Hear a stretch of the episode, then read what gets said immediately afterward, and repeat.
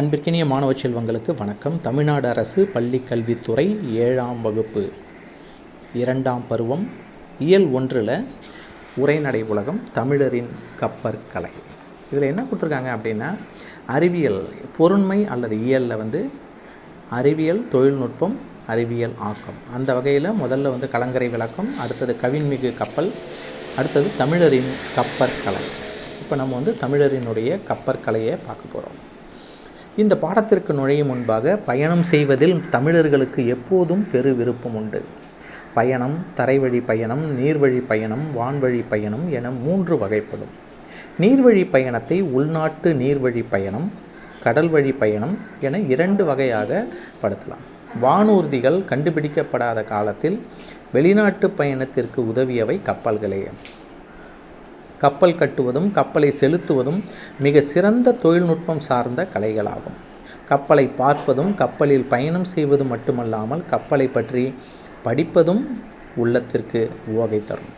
அந்த வகையில் இந்த பாடம் வந்து கப்பல் கட்டும் கலை பற்றிய ஒரு பாடமாக அமைந்துள்ளது. மழை என்றதும் குழந்தைகளின் நினைவுக்கு வருவது காகித கப்பல். மழை நீரில் காகித கப்பல் விட்டு விளையாடாத குழந்தைகளே இல்லை எனலாம். அந்த அளவிற்கு நம் ஆழ்மனத்தில் கப்பல் இடம்பெற்றுள்ளது. பழங்காலம் முதல் தமிழர்கள் கப்பல் கட்டும் கலையில் சிறந்திருந்ததன் மரபு தொடர்ச்சி என்று இதனை கூறலாம்.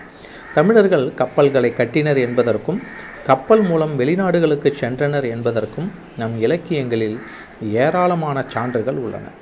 நமக்கு கிடைத்துள்ள நூல்களிலேயே மிகவும் பழமையானது தொல்காப்பியம். அந்நூல் முன்னீர் வழக்கம் என்று கடற்நீர் பயணத்து கடற்பயணத்தை குறிப்பிடுகிறது. எனவே தொல்காப்பியர் காலத்திற்கு முன்பே தமிழர்கள் கடல் பயணம் செய்துள்ளனர் என்பதை அறியலாம். இப்போது இதற்கு ஒப்பான ஒரு திருக்குறளை சொல்கிறார், பார்ப்போம். கடலோடா கால்வல் நெடுந்தீர் கடலோடும் கடலோடும் நாவாயும் ஓடான் இலத்து. கடலோடா கால்வல் நெடுந்தீர் கடலோடும் நாவாயும் ஓடான் இலத்து. இந்த குறள் வந்து நானூற்று தொண்ணூத்தாறாவது பா பாடல் திருவள்ளுவர் காலத்திலேயே பெரிய கப்பல்கள் இருந்தன என்பதற்கு சான்றாகும். பூம்புகார் துறைமுகத்திலிருந்து கப்பல்கள் மூலம் பொருள்கள் ஏற்றுமதியும் இறக்குமதியும் செய்யப்பட்டன என்பதை பட்டினப்பாலை விரிவாக விளக்குகிறது. உலகு கிளர்ந்தன்ன உருக்கெழு வங்கம், உலகு கிளர்ந்தன்ன உருக்கெழு வங்கம் என்று பெரிய கப்பலை இங்கே வங்கம் என்று அகநானூறு குறிப்பிடுகிறது. இதனையே பதிற்றுப்பத்து என்னும் நூலும் அருங்கலம் தரியர் நீர்மிசை நிவக்கும் பெருங்கலி வங்கம், அருங்கலம் தரியர் நீர்மிசை நிவக்கும் பெருங்கலி வங்கம் பாடல் ஐம்பத்தி ரெண்டு குறிப்பிடுகிறது. சேந்தன் திவாகரம் என்னும் நிகண்டு நூலில் பல வகையான கப்பல்களின் பெயர்கள் குறிப்பிடப்பட்டுள்ளன. இதன் மூலம் தமிழர்கள் கப்பல் கட்டும் தொழிலில் பரந்துபட்ட அறிவு பெற்றிருந்தார்கள் என்பதை நாம் உணரலாம். நீர்வழி பயண தொடக்கம். நீர்நிலைகளில் மரக்கிளைகள் மிதந்து செல்வதையும் அவற்றின் மீது பறவைகள் தவளைகள் முதலியன அமர்ந்து செல்வதையும் பழங்கால மனிதன் கண்டான். நீரில் மிதக்கும் பொருட்களின் மீது தானும் ஏறி பயணம் செய்ய முடியும் என அவன் உணர்ந்தான். மிதக்கும் மரக்கட்டைகள் மீது ஏறி அமர்ந்து சிறிய நீர்நிலைகளை கடக்கத் தொடங்கினான். மீன்கள் தம் உடலின் இரு பக்கங்களிலும் உள்ள துடுப்பு போன்ற பகுதிகளை பயன்படுத்தி தண்ணீரை பின்னுக்கு தள்ளி நீந்துவதை கண்டான்.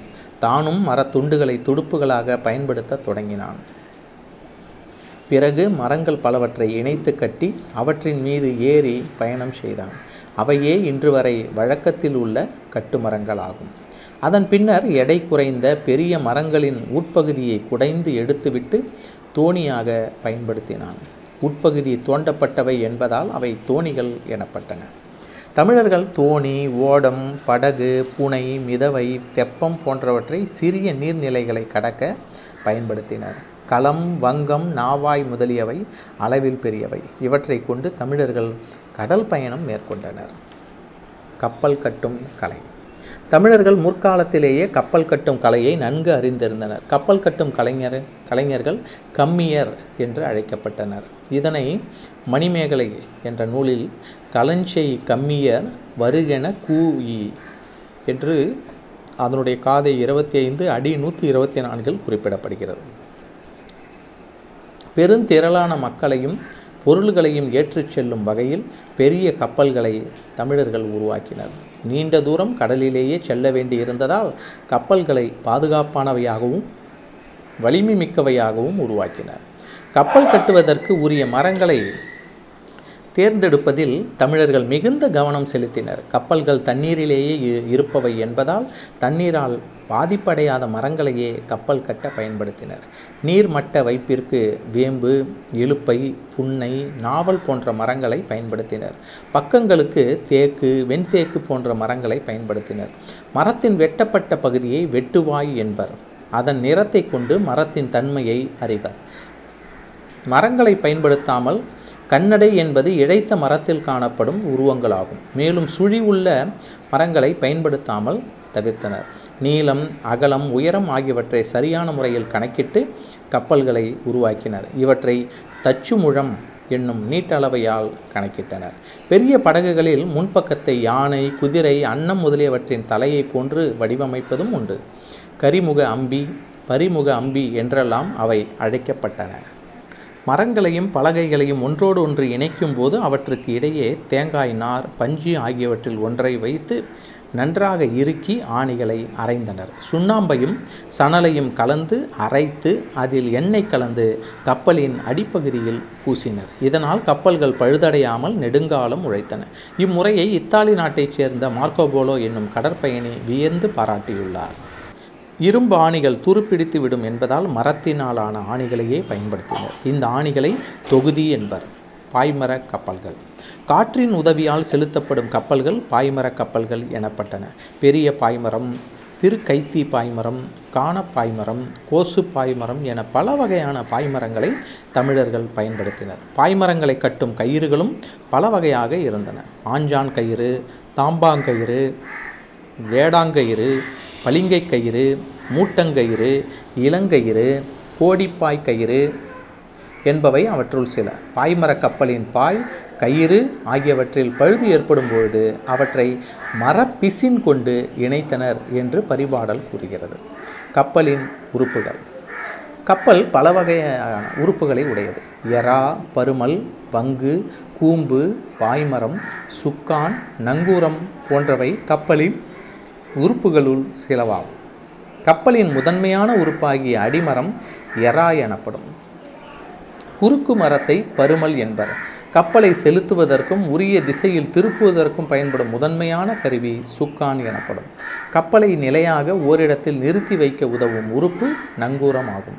சமுக்கு என்னும் ஒரு கருவியையும் கப்பல்களில் பயன்படுத்தினர் என்று கப்பல் சாத்திரம் என்னும் நூல் குறிப்பிடுகிறது. இது காந்த ஊசி பொருத்தப்பட்ட திசை காட்டும் கருவியாக இருக்கலாம் என ஆய்வாளர்கள் கருதுகின்றனர். கப்பல் செலுத்துபவரை மாலுமி, மீகாமன், நீகான், கப்பலோட்டி முதலிய பல பெயர்களால் அழைப்பர். கப்பலை செலுத்தும் முறை. காற்றின் திசையை அறிந்து கப்பல்களை செலுத்தும் முறையை தமிழர்கள் நன்கு அறிந்திருந்தனர். இவ்வுண்மையை நலியிரு முன்னீர் நாவாய் ஓட்டி வழித்தொழில் ஆண்ட உறவோன் மருக. நலியிரு முன்னீர் நாவாய் ஓட்டி வழித்தொழில் ஆண்ட உறவோன் மருக என்னும் புறப்பாடல் அடிகளில் வெண்ணிக் குயத்தியார் குறிப்பிடுகிறார். கடலில் காற்று வீசும் திசை, கடல் நீரோட்டங்களின் திசை ஆகியவற்றை தமிழர்கள் தம் பட்டறிவால் நன்கு அறிந்து அவற்றுக்கேற்ப உரிய காலத்தில் சரியான திசையில் கப்பலை செலுத்தினர். திசை காட்டும் கருவியை பயன்படுத்தியும் வானில் தோன்றும் விண்மீன்களின் நிலையை வைத்தும் திசையை அறிந்து கப்பலை செலுத்தினர். கப்பல் ஓட்டும் ஆளுமிகள் சிறந்த வானியல் அறிவையும் பெற்றிருந்தனர். கோள்களின் நிலையை வைத்து புயல், மழை போன்றவை தோன்றும் காலங்களையும் கடல் நீர் பொங்கும் காலத்தையும் அறிந்து தகுந்த காலத்தில் கப்பல்களை செலுத்தினர். கலங்கரை விளக்கம். கடலில் செல்லும் கப்பல்களுக்கு துறைமுகம் இருக்கும் இடத்தை காட்டுவதற்காக அமைக்கப்படுவது கலங்கரை விளக்கமாகும். ஏற்கனவே அந்த இதற்கு முன் உள்ள பாடத்தில் கலங்கரை விளக்கத்தை பற்றி நாம் ஒரு பாடலாகவும் பார்த்தோம். உயரமான கோபுரத்தின் உச்சியில் ஒளி வீசும் விளக்கினை கொண்டதாக இது அமைக்கப்படும். களம் என்றால் கப்பல், கரைதல் என்றால் அழைத்தல் என்று பெயர். கப்பலை அழைக்கும் விளக்கு என்னும் பொருளில் இந்த கலங்கரை விளக்கம் எனப்பட்டது. பெரிய கப்பல்கள் துறைமுகத்திற்கு கரைக்கு அருகில் வர இயலாது. எனவே கப்பலில் வரும் பொருள்களை தோணிகள் மூலம் கரைக்கு கொண்டு வந்தனர். இச்செய்தியை புறநானூற்று பாடல் ஒன்று நமக்கு எடுத்து காட்டுகிறது. களம் தந்த பொற்பரிசம் கழித்தோணியால் கரை சேர்க்குந்து களம் தந்த பொற்பரிசம் கழி தூணியால் கரை சேர்க்குந்து என்று பாடல் முன்னூற்றி நாற்பத்தி மூன்று நமக்கு எடுத்துக்காட்டாக தரப்படுகிறது. முற்காலத்தில் மக்கள் பயணம் செய்வதற்கு மட்டுமன்றி போர் புரியவும் கப்பல் பெரிதும் பயன்பட்டது.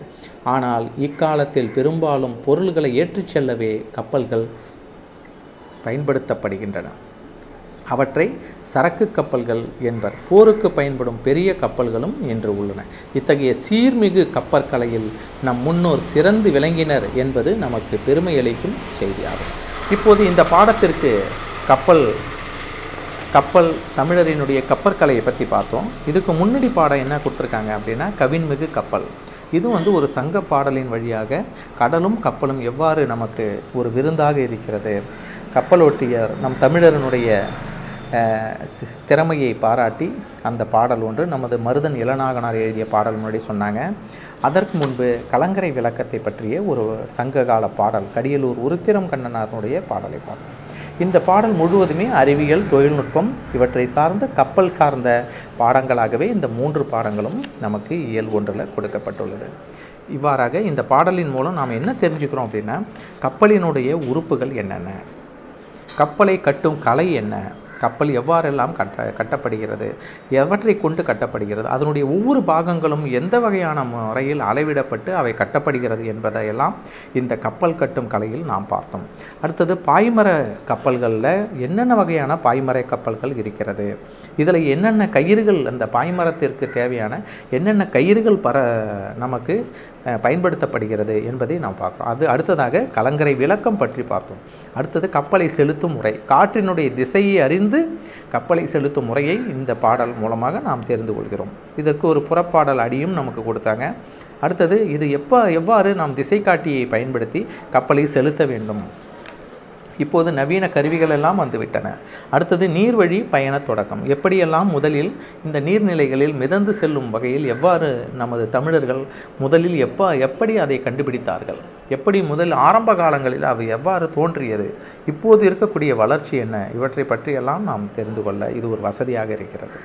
அடுத்தது இப்போது இருக்கக்கூடிய கப்பலில் நம்ம கன்னியாகுமரி போன்ற இடங்களில் பார்த்திங்கன்னா கப்பலில் சுற்றுப்பயணம் செய்து பார்க்கிறோம். அதுபோல் கொடைக்கானலில் ஏரியில் பார்த்திங்கன்னா அந்த சின்ன சிறு படகளை நாமே காலால் மிதித்து சென்று அந்த அழகை சுற்றி பார்க்கக்கூடிய வகையில் மிக எளிமையான ஃபைபர் படகுகள் எல்லாம் இன்றைக்கி வந்துவிட்டது.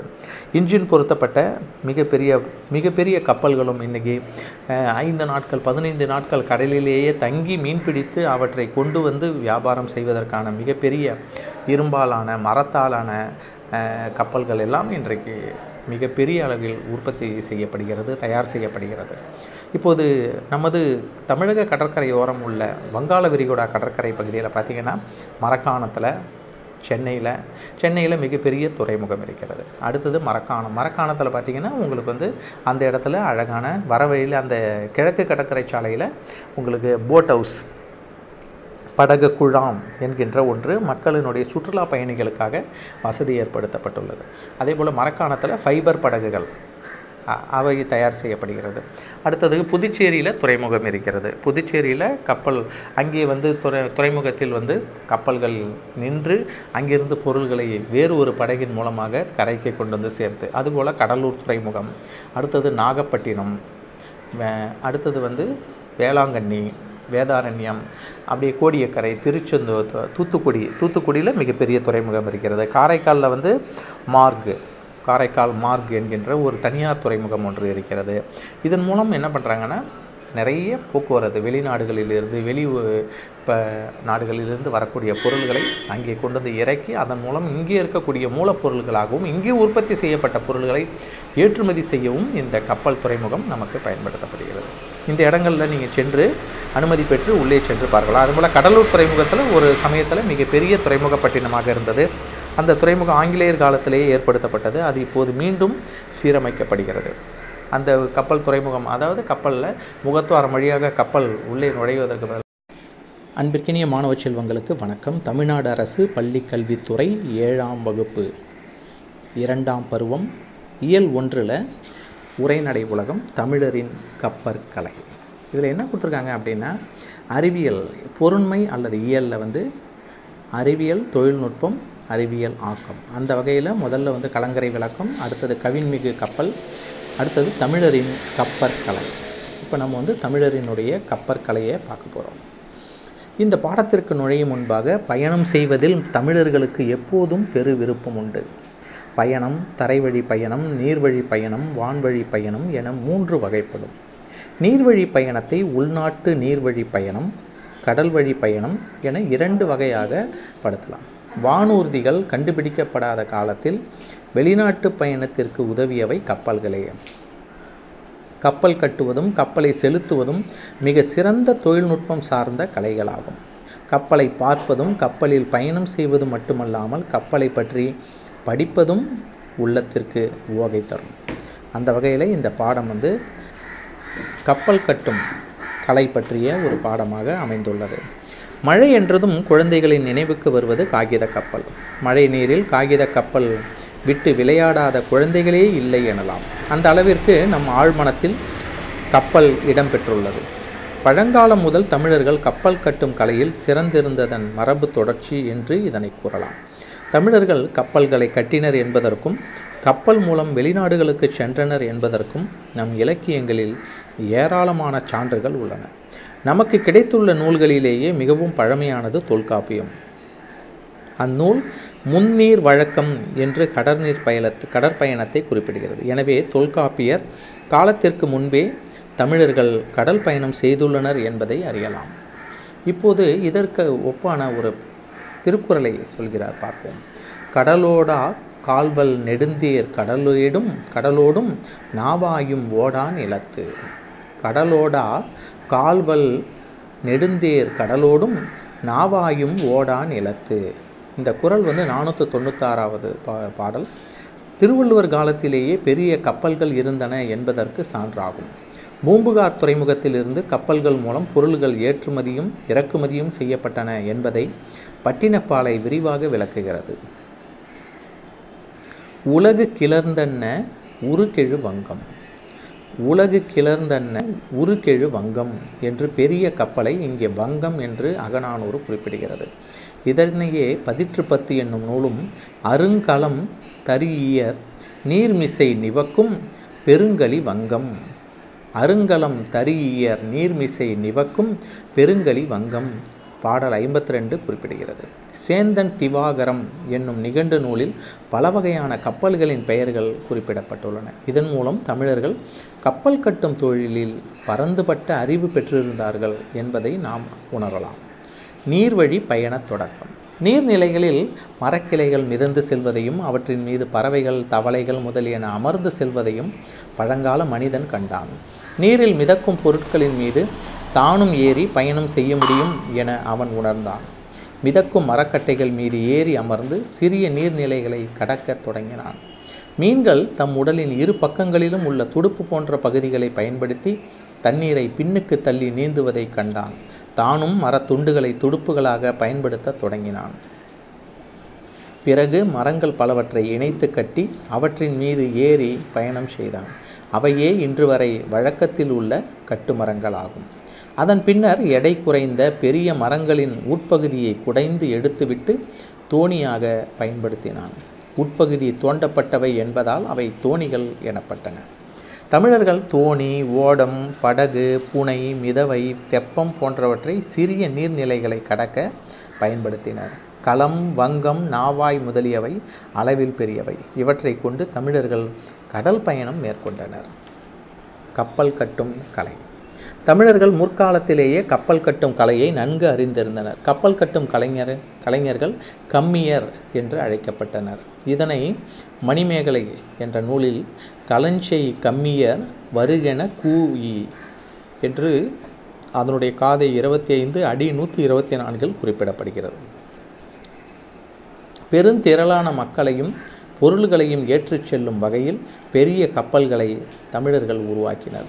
நீண்ட தூரம் கடலிலேயே செல்ல வேண்டியிருந்ததால் கப்பல்களை பாதுகாப்பானவையாகவும் வலிமை மிக்கவையாகவும் உருவாக்கினர்.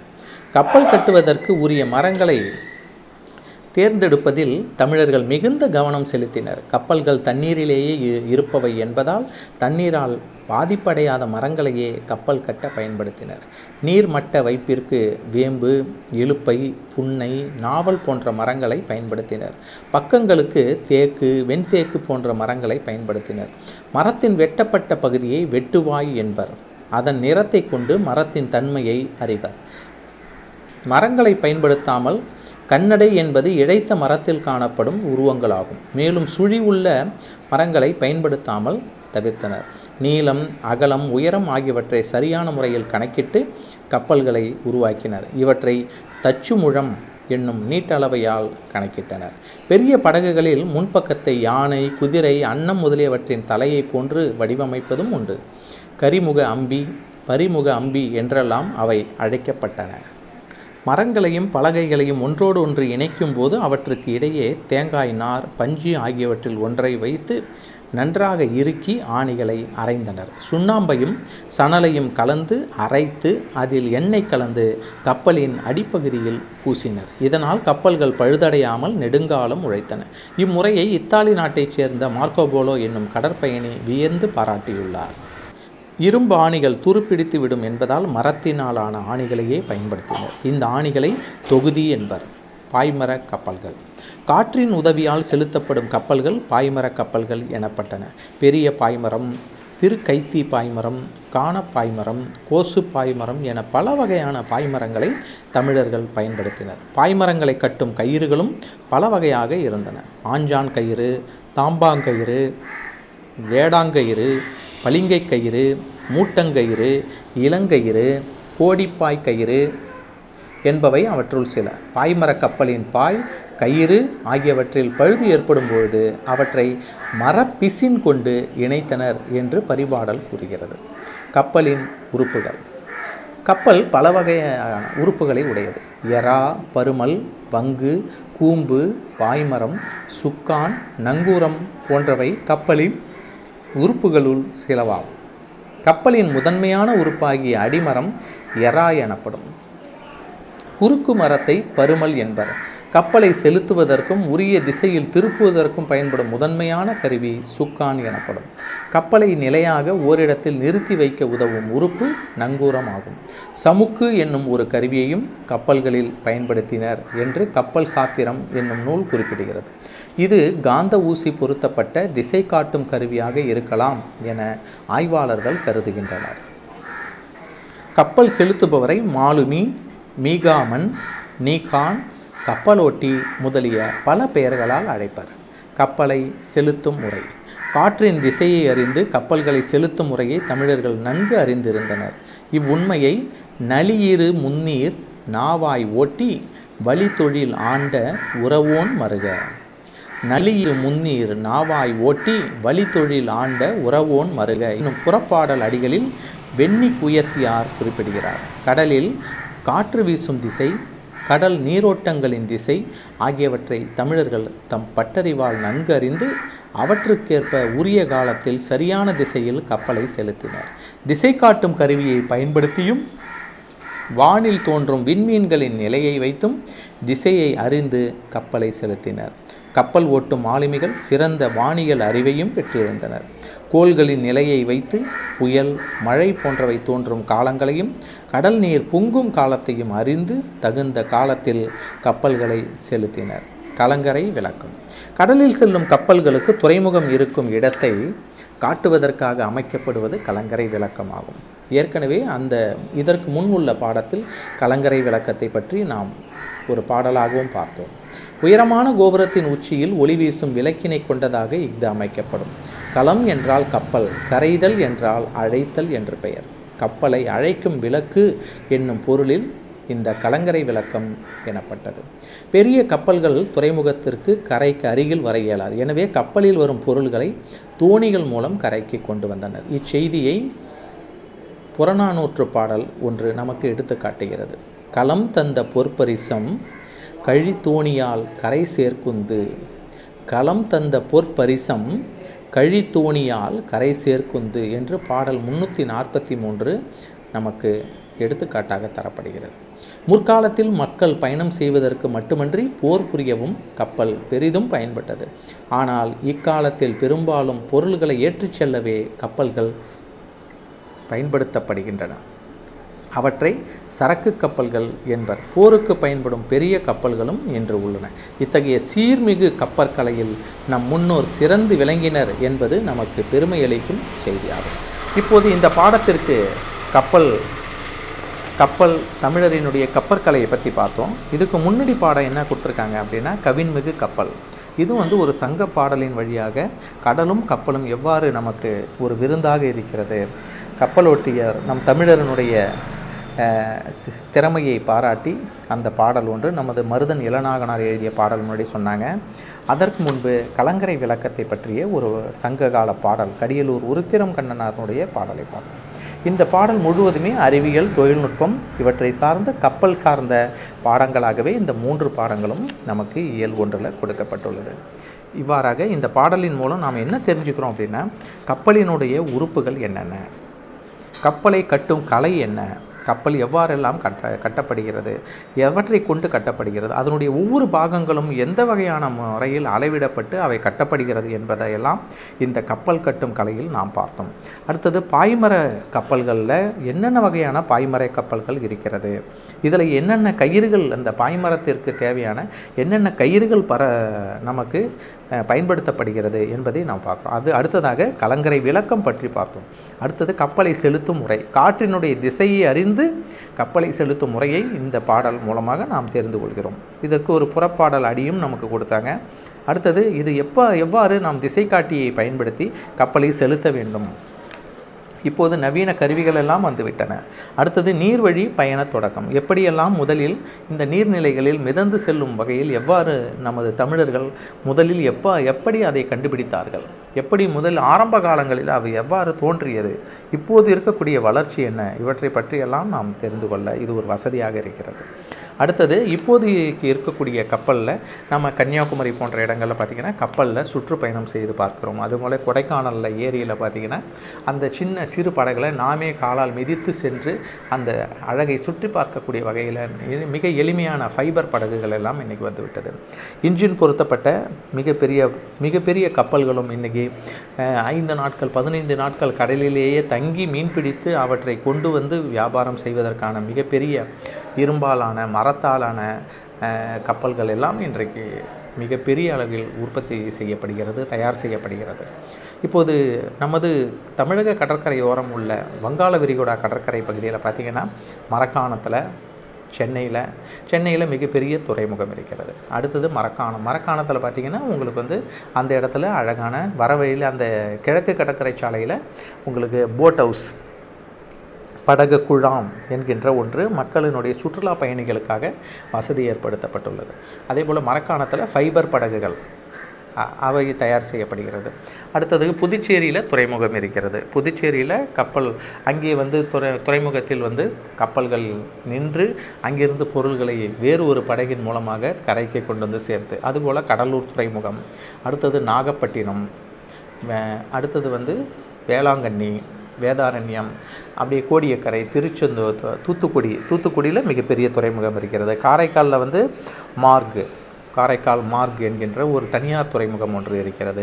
இதன் மூலம் என்ன பண்ணுறாங்கன்னா நிறைய போக்குவரத்து வெளிநாடுகளிலிருந்து வெளி இப்போ நாடுகளிலிருந்து வரக்கூடிய பொருள்களை அங்கே கொண்டு வந்து இறக்கி அதன் மூலம் இங்கே இருக்கக்கூடிய மூலப்பொருள்களாகவும் இங்கே உற்பத்தி செய்யப்பட்ட பொருள்களை ஏற்றுமதி செய்யவும் இந்த கப்பல் துறைமுகம் நமக்கு பயன்படுத்தப்படுகிறது. இந்த இடங்களில் நீங்கள் சென்று அனுமதி பெற்று உள்ளே சென்று பார்க்கலாம். அதுபோல் கடலூர் துறைமுகத்தில் ஒரு சமயத்தில் மிகப்பெரிய துறைமுக பட்டினமாக இருந்தது. அந்த துறைமுகம் ஆங்கிலேயர் காலத்திலேயே ஏற்படுத்தப்பட்டது. அது இப்போது மீண்டும் சீரமைக்கப்படுகிறது. அந்த கப்பல் துறைமுகம், அதாவது கப்பலில் முகத்துவாரம் வழியாக கப்பல் உள்ளே நுழைவதற்கு